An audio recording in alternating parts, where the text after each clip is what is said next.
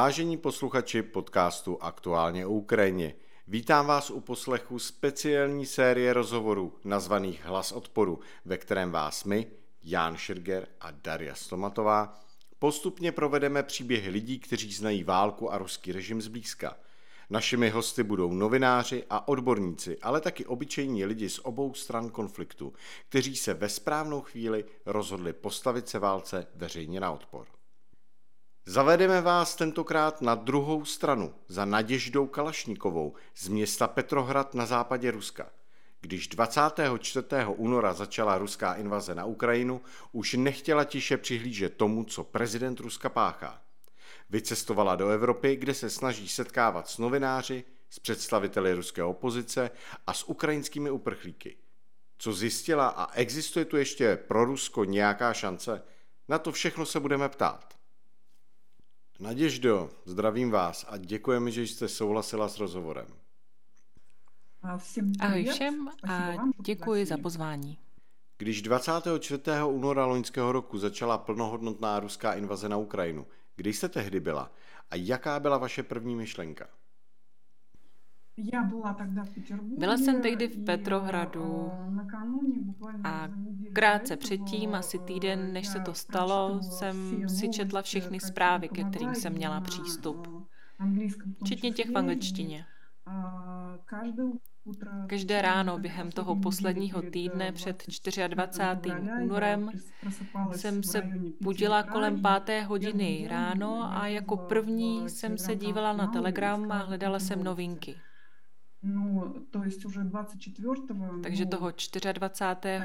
února Samozřejmě, nikdo tomu nemohl uvěřit.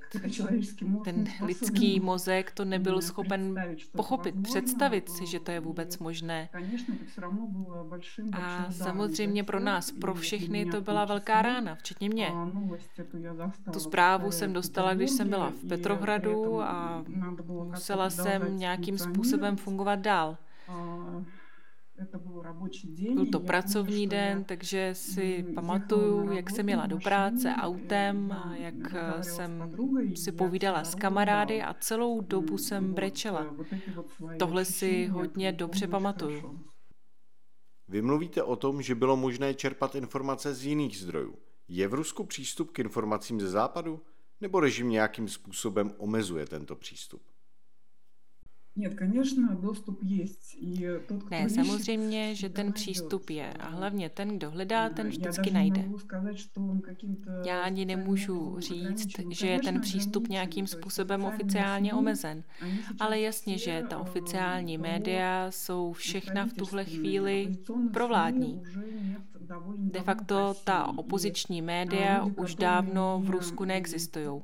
A ti lidé, kteří nemají tak dobré uživatelské návyky, jako mám třeba já, tomto případě nebudu skromná. Mám hodně dobré uživatelské návyky, protože moje práce souvisí s monitorováním informací na internetu, tak tito lidé vlastně jsou omezení v těch alternativních informacích, nemají žádné alternativní zdroje. Je pro ně těžké najít tu informaci, porovnávat ji, zapnout nějaké kritické myšlení, protože de facto oni nemají ten informační základ pro to, aby mohli tyto informace vyhodnocovat. A jak invazivní malo vaše okolí? Našli se lidé, kteří od začátku nepodporovali ruskou agresi? Víte, jak to bylo ze začátku? Bylo to zvláštní. Všichni byli v šoku. Většina lidí byla v takovém nepochopení, proč je to potřeba, k čemu je to potřeba. Teď se to stalo hned v první den a začalo to tak, že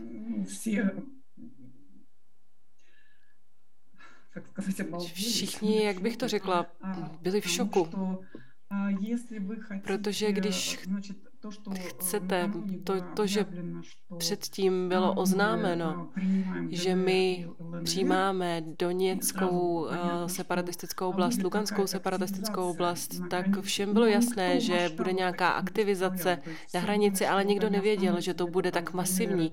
Všichni si mysleli, že se zastaví v Dener a Velener, ale když potom přicházely informace, že se vojska blíží ke Kijevu a že už jsou na Zmíjným ostrově a že ještě někde v nějakých jiných oblastech.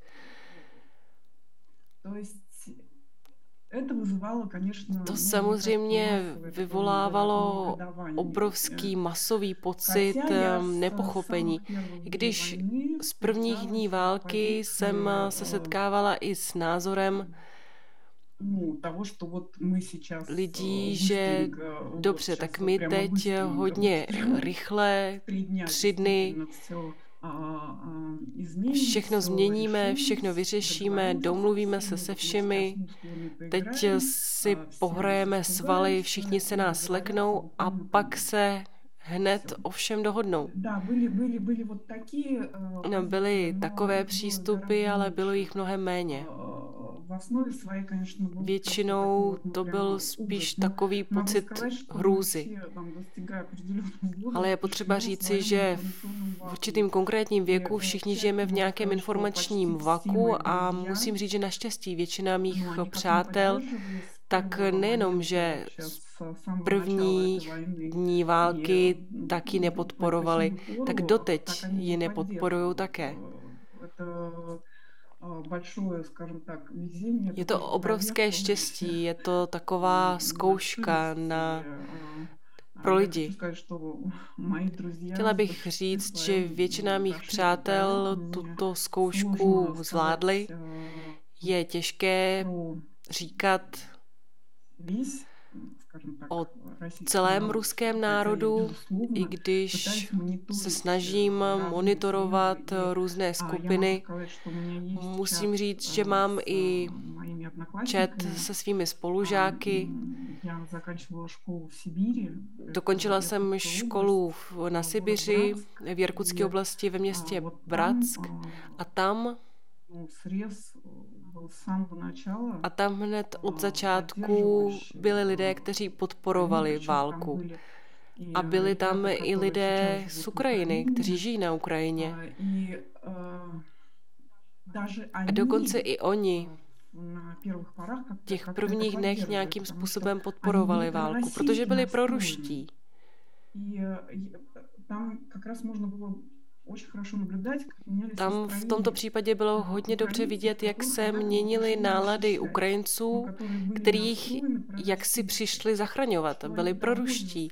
Oni velmi rychle pochopili a říkali, kamarádi, co děláte? My nepotřebujeme takovou ochranu. A prostě přestali v chatu komunikovat. A doteď já jsem v tomto chatu, je to takový můj sociální experiment. Na základě tady tohoto chatu si dělám nějaká vyhodnocení takových všeobecných ruských nálad, protože ano, mám své kamarády, kteří vnímají to všechno podobně jako já, ale pak jsou lidé, kteří bydlí v provincii, na Sibiři. A ti to zase vnímají úplně jinak. Vy jste se rozhodla Rusko opustit. Jak vás to napadlo? Kdy nastala ta pravá chvíle? Это я давно уже, скажем так, сильно Už hodně dlouho jsem silně nespokojená s tím, co se dělo v Rusku. Nejsme slepí. Chápali jsme, že to, co se děje ve vnitřní a vnější politice, je de facto ustavení diktatury, protože prakticky na našich očích byla přepsána ústava. Byl posunut důchodový věk. Všichni jsme to velmi bolestivě, z nějakého důvodu hlavně tohle, vnímali že jsme intervenovali do Doněcké lidové republiky a Luhanské lidové republiky, do těchto uměle vytvořených oblastí. že byla opoziční média kompletně zlikvidována. My nemáme opoziční média, my prakticky nemáme opozici, když o tom budeme mluvit. Protože všichni nějakým způsobem vlivní lidé jsou ve vězení, v zahraničí nebo mrtví, jako Boris Němcov. Tohle všechno se dělo na našich očích, ale dělo se to během 20 let, postupně. Ne všichni proto měli pocit, že to je příšernost a hrůza. Víte, když hodíte žábu do vroucí vody, vyskočí. Když ale budete vodu postupně jen trochu ohřívat, uvaří se. Prostě si toho nevšimne. A něco takového se stalo ruské společnosti.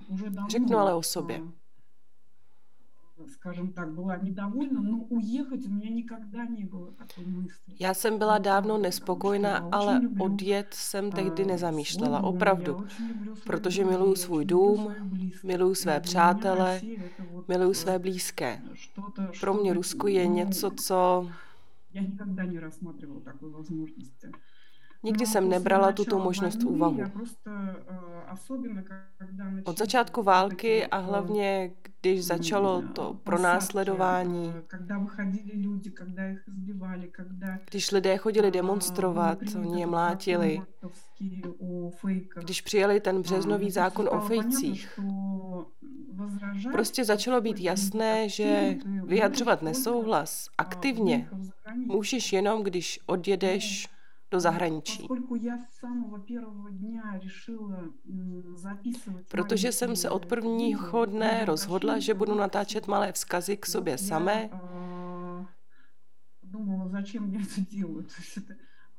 Říkala jsem si, proč to dělám. Za prvé jsem to brala jako takovou psychologickou terapii, protože hrůza a nesouhlas byly tak silné, že jsem to musela nějak uvolnit.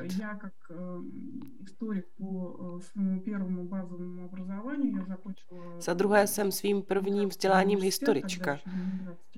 Dokončila jsem Leningradskou univerzitu, tak se jí tehdy říkalo.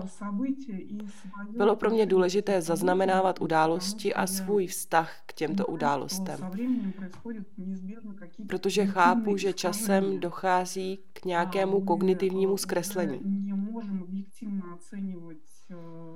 Nejsme schopni objektivně vyhodnocovat události, které se staly v nějakém čase. Teď, když se zpětně na ta videa dívám, utvrzuju se v tom. Z těchto videí nakonec vznikl projekt s názvem Místa a setkání všechno můžeme změnit. Kolem května jsem už byla plně připravená k odjezdu, abych mohla tento projekt realizovat. Neměla jsem žádné trvalé nebo turistické výzum, jenom jedno krátkodobé. V maju mě prostě случились problémy se zdravím. Jenže v květnu jsem měla problémy se zdravím, které posunuli můj odjezd na dobu čtyř měsíců. Za ty čtyři měsíce jsem ale měla možnost podívat se do Arménie, Turecka. Natáčela jsem rozhovory s Ukrajinci a Rusy kteří se už v tu chvíli přestěhovali. No Připravovala jsem se k realizaci tohoto projektu. Odjet se mi podařilo začátkem prosince. 4. prosince jsem odjela na základě víza za účelem lékařské péče. Vlastně ty problémy mi ve finále pomohly vyjet pryč. Kvůli těmto problémům jsem mohla odjet. No, дальше началась вот эта вот моя эпопея, мой проект, мой трип – Pak už začala tato má epopeje, projekt Cesta po městech Evropy. Jsou to skoro tři měsíce. 23 strany i okolo je to 23 zemí a kolem 50 měst. Je to 74 rozhovorů. Část z nich jsem ještě nespracovala.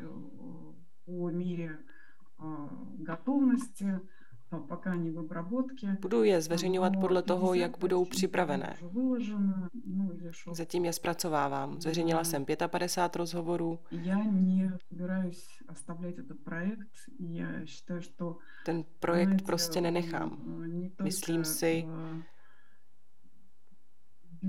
že tento projekt není jenom pro nesouhlasící Rusy v Rusku nebo mimo něj ale je hlavně pro mě. Protože jsem si sama sobě dokázala, že opravdu toho můžeme hodně změnit. Můžeme změnit svůj vztah k životu. Vidím, že se mění také ti, kteří mě sledovali. Mám hodně důkazů, že to lidi inspirovalo.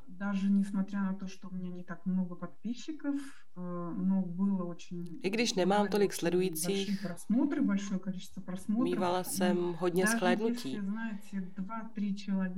Víte, i kdyby dva nebo tři lidé změnili svůj názor a nepodporovali by válku a vystupovali by proti diktatuře, pochopí, že můžeme něco změnit a že odpor je možný.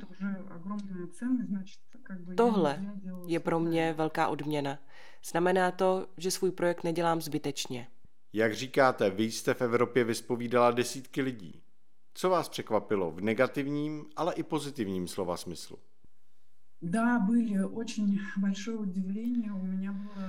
Ano, byly. Byla jsem hodně překvapená людей, которые давно живут э, в Европе. Když jsem mluvila s lidmi, kteří э, už dlouho žijí v Evropě, jsou to právě ti lidé, kteří už nemají žádné obtíže. Nehledě na to, jsou velmi radikální ve vztahu ke všem Rusům najednou, jenom na základě národnosti. Pro ně nejsou ti, kteří nesouhlasí a ti, kteří souhlasí. Je jim to jedno. Čím složitější situaci se člověk, kterého jsem spovídala, ocitl, tím jednodušeji s ním bylo mluvit. Tím lépe mě chápal a chápal, proč to dělám, že to opravdu může být k něčemu dobré. No prostě byl jednodušší kontakt s takovým člověkem. Pamatuji si, že jsem dělala rozhovor se slečnou z Mariupolu. Ona de facto krátce předtím utekla před bombardováním.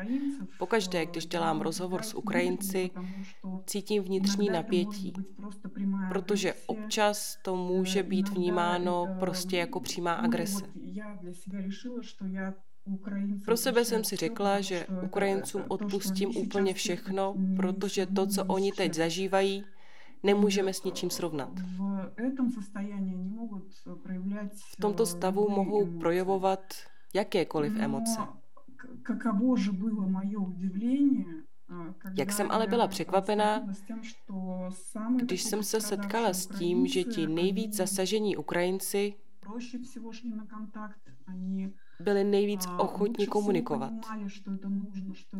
Chápali, že to je potřeba. A potom ti sytí, prosperující, kteří vůbec nechápou, co to teď znamená být migrantem. Víte, oni migrovali před léty. И вот, знаете, не у всех по политическим причинам.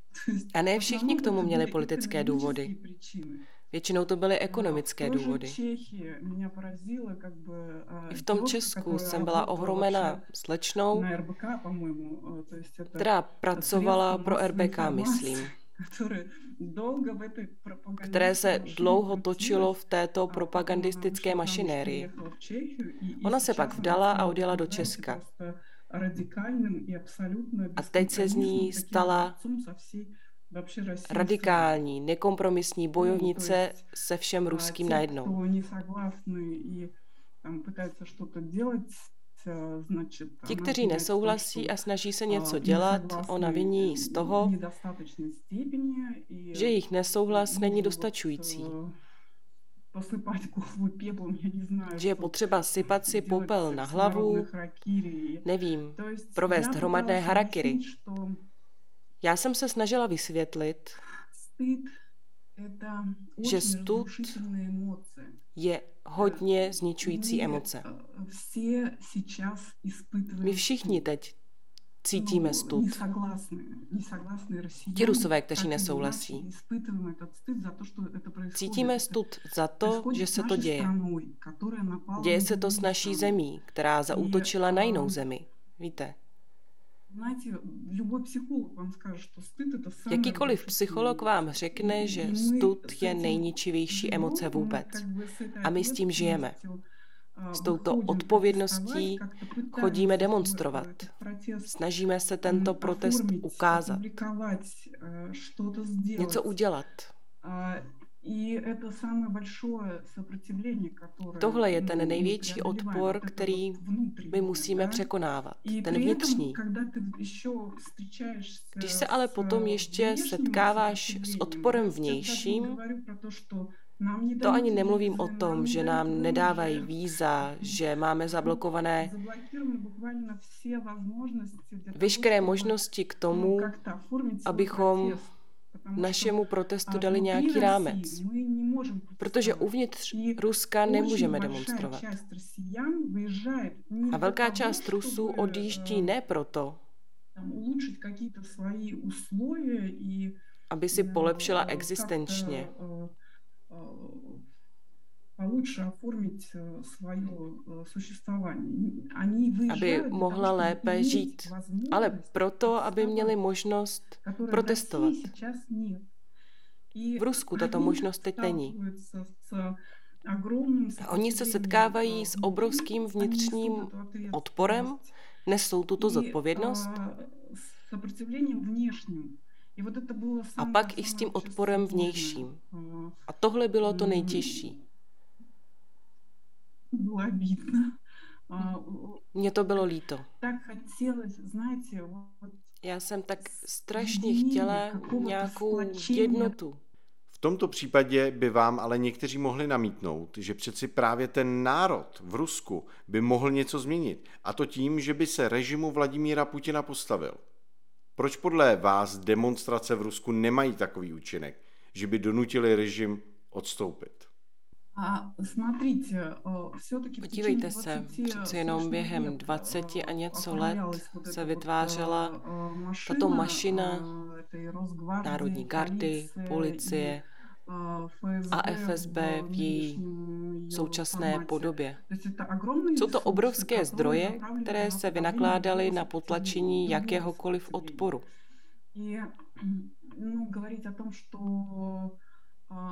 Mluvit o tom, že jsme slabí, že jsme sraby, že jsme otroci, nebo jak nás ještě mohou nazvat, to není správně.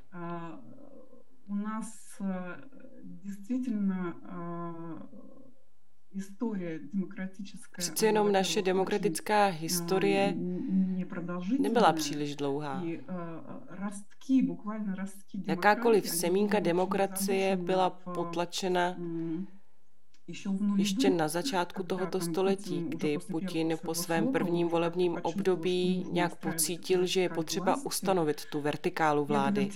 A tato vertikála se vytvářela dobře, velmi spolehlivě. Vzpomeňte si na tu samou žábu.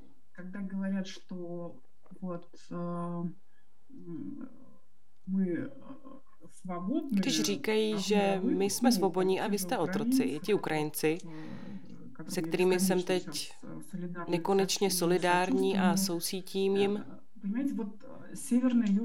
Pochopte, třeba Severní a Jižní Korea. Pojďme se podívat na tyto země.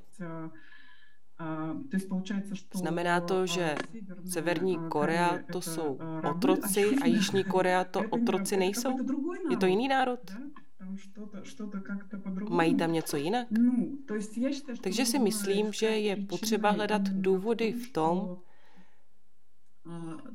že dlouhou dobu, a to je potřeba říct, že předtím byl prakticky komunismus, socialismus, takže všechny ty nedemokratické formáty.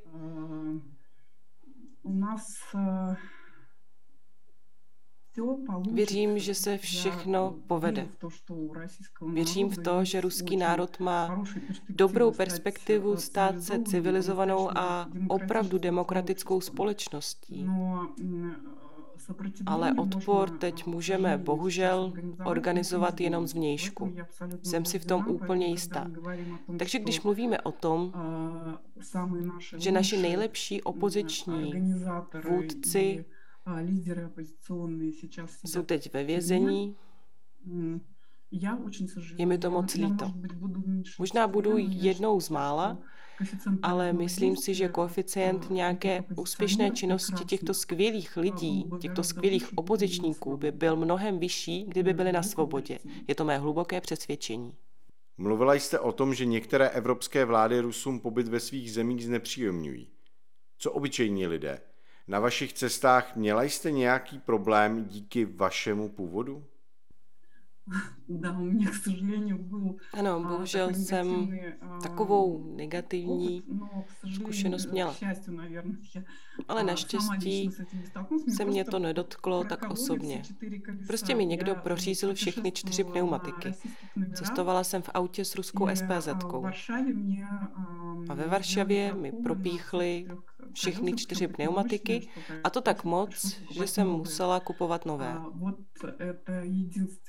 Tohle je jediná taková epizoda, ale je třeba říci, že nakonec mi pomáhali vyřešit tuto otázku ti samí Ukrajinci. Ať to udělal kdokoliv, ale chápu, že se to stalo za tři měsíce.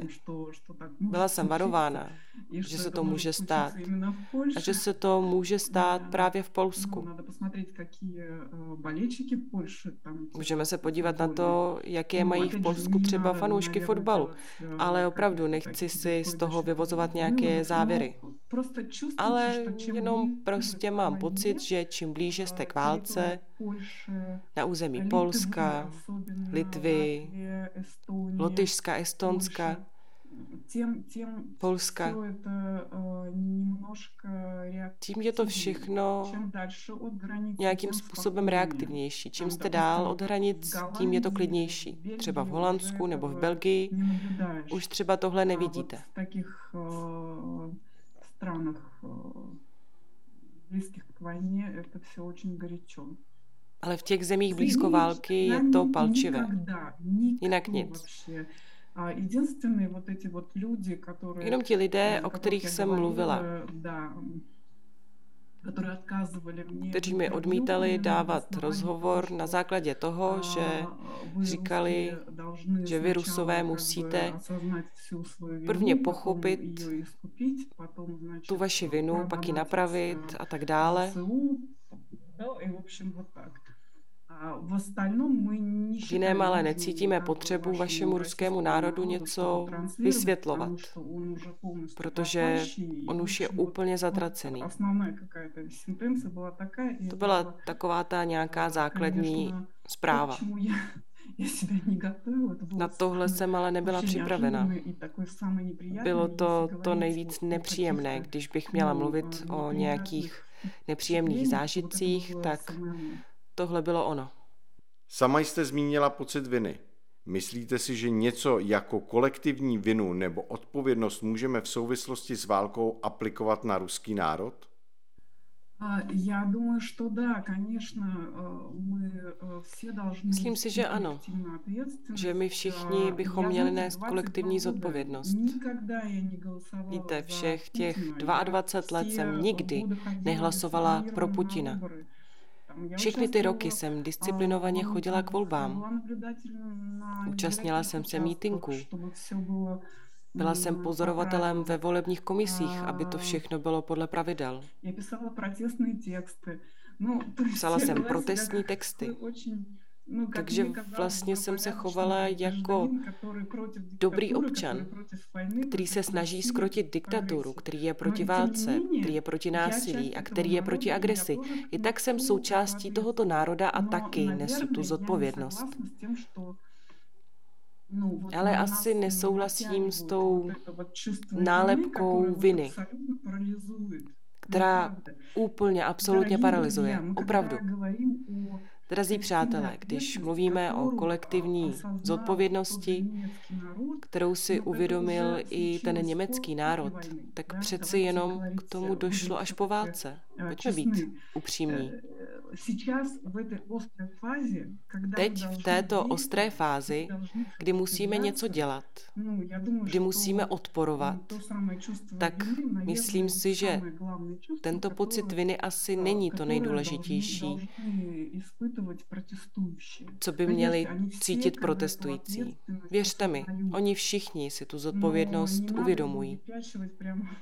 Ale není třeba ji dávat na první místo.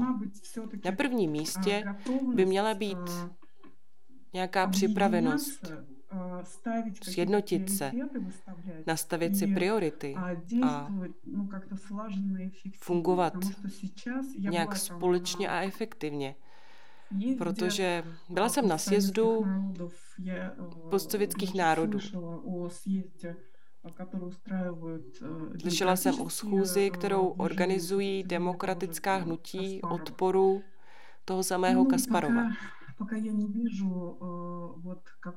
Ale zatím nevidím nějakou organizovanou, uvědomělou a jednotnou myšlenku odporu, což je mi velmi líto.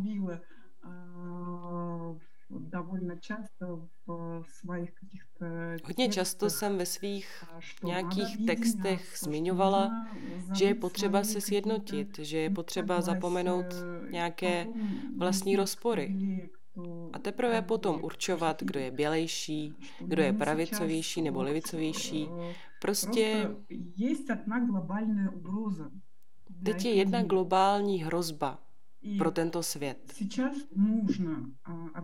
A teď je potřeba se sjednotit v boji proti této hrozbě a teprve potom řešit všechny další otázky. Co podle vás pomůže ukončit tuto válku? Změna režimu v Rusku? Vítězství Ukrajinců? Ano, myslím si, že ty nejdůležitější otázky se teď řeší právě na poli boje.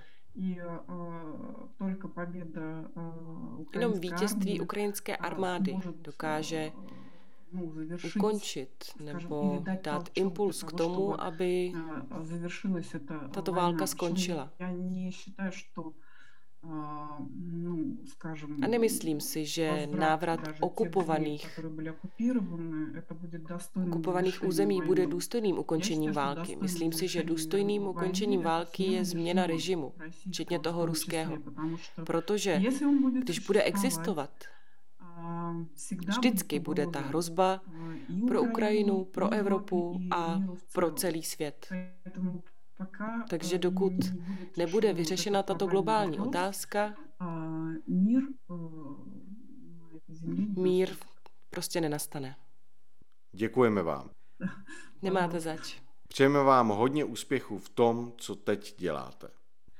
Ano, jsem moc ráda, že jsem vás slyšela a přeji vám hodně úspěchů ve všech vašich věcech. To bylo z dnešní epizody všechno. My vám děkujeme za pozornost a budeme se těšit u dalšího dílu speciální série rozhovorů Hlas odporu. Thank you.